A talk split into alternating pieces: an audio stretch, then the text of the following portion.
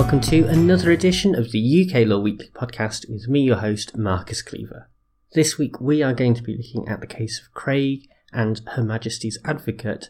The citation for this case is 2022 UKSC 6, and this intriguing case is about extradition from the UK, but also raises interesting human rights questions as well as issues of constitutional importance.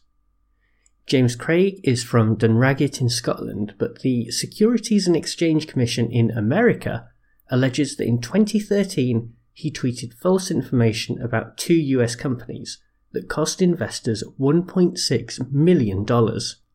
It was suggested that Craig himself only made $97 from the tweets after he bought the shares at a lower price and then resold them. In 2017, the US government requested that he be extradited to face securities fraud charges in America, and that is the focus of our proceedings today. The law in this area is primarily governed by the Extradition Act 2003, but in 2013 that statute was amended by the Crime and Courts Act so as to introduce the so called forum bar provisions. The aim of these provisions is to prevent the extradition of an individual where the offences could be fairly and effectively tried in the UK instead, and where it would not be in the interests of justice for the individual to be extradited abroad. In theory, this could mean that Craig does not need to be extradited to the States and could face trial in the UK instead. However, things are not quite that simple. The coming into force date of these forum bar provisions is not a specific date, but instead any date that the Secretary of State appoints by way of an order. For the purposes of England, Wales, and Northern Ireland, that date was in October 2013. But the Secretary of State did not bring the provisions into force in relation to Scotland. Of course, this was problematic for Craig, who was hoping to rely on the forum bar provisions for the extradition proceedings against him in Scotland. As such, he launched a claim against the Advocate General for Scotland and the Scottish ministers, where he argued that the failure by the Secretary of State to bring the forum bar provisions into force in relation to Scotland was unlawful. In 2018, the Outer House of the Court of Session found in favour of Craig and made an order stating that the government in Westminster had acted unlawfully. Despite that decision, the Secretary of State still did not bring the forum bar provisions into force in Scotland until September 2021. In the meantime, of course, the case against Craig continued, and in July 2019, a sheriff held that there was no bar to the extradition and that it would be compatible with the European Convention on Human Rights. That decision was sent on to the Scottish ministers, and in September 2019, it was decided that Craig should be extradited. Craig then appealed against that decision to the High Court of Judiciary, where he was unsuccessful, and he now appeals to the Supreme Court, which is where we pick things up. For the justices, this case came down to a question of human rights. After all, Section 57.2 of the Scotland Act 1998 forbids members of the Scottish Government from acting in a way that is incompatible with Convention rights. That naturally includes the Lord Advocate pursuing extradition proceedings, as well as ministers ordering Craig's extradition if those actions are deemed to be incompatible. The next question is whether extradition would indeed be contrary to Craig's human rights.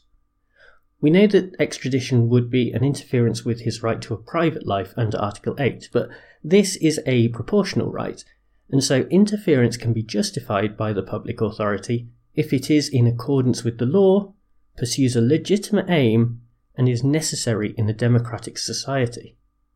The focus here is on the first of these requirements was the interference in accordance with the law. I always think that phrasing is a little too broad, but essentially, for something to be in accordance with the law, it must be in line with domestic legislation, and that legislation must be compatible with the rule of law so as to provide adequate protection to the individual against arbitrariness. Taking all of that into account, the key here is the 2018 judgment from the Outer House of the Court of Session, where it was decided that the failure to bring the forum bar provisions into force in relation to Scotland was unlawful.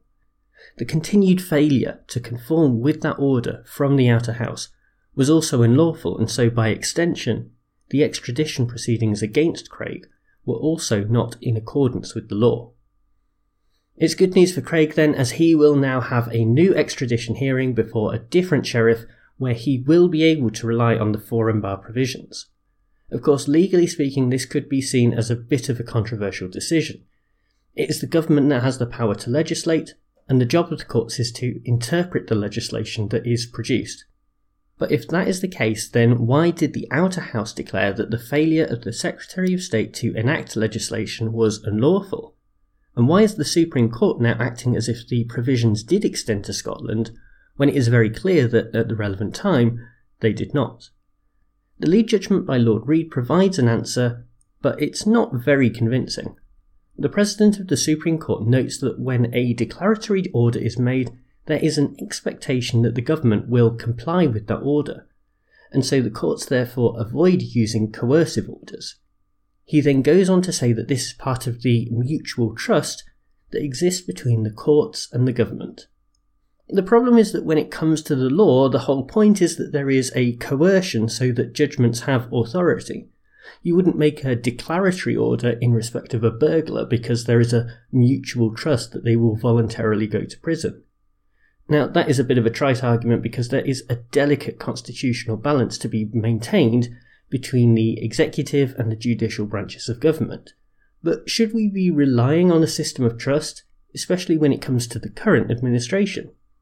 Having said all that, I still think this is the right outcome in this case because there is a clear interference with Craig's private life under Article 8 of the Convention, and the way that the law is operating is clearly very arbitrary.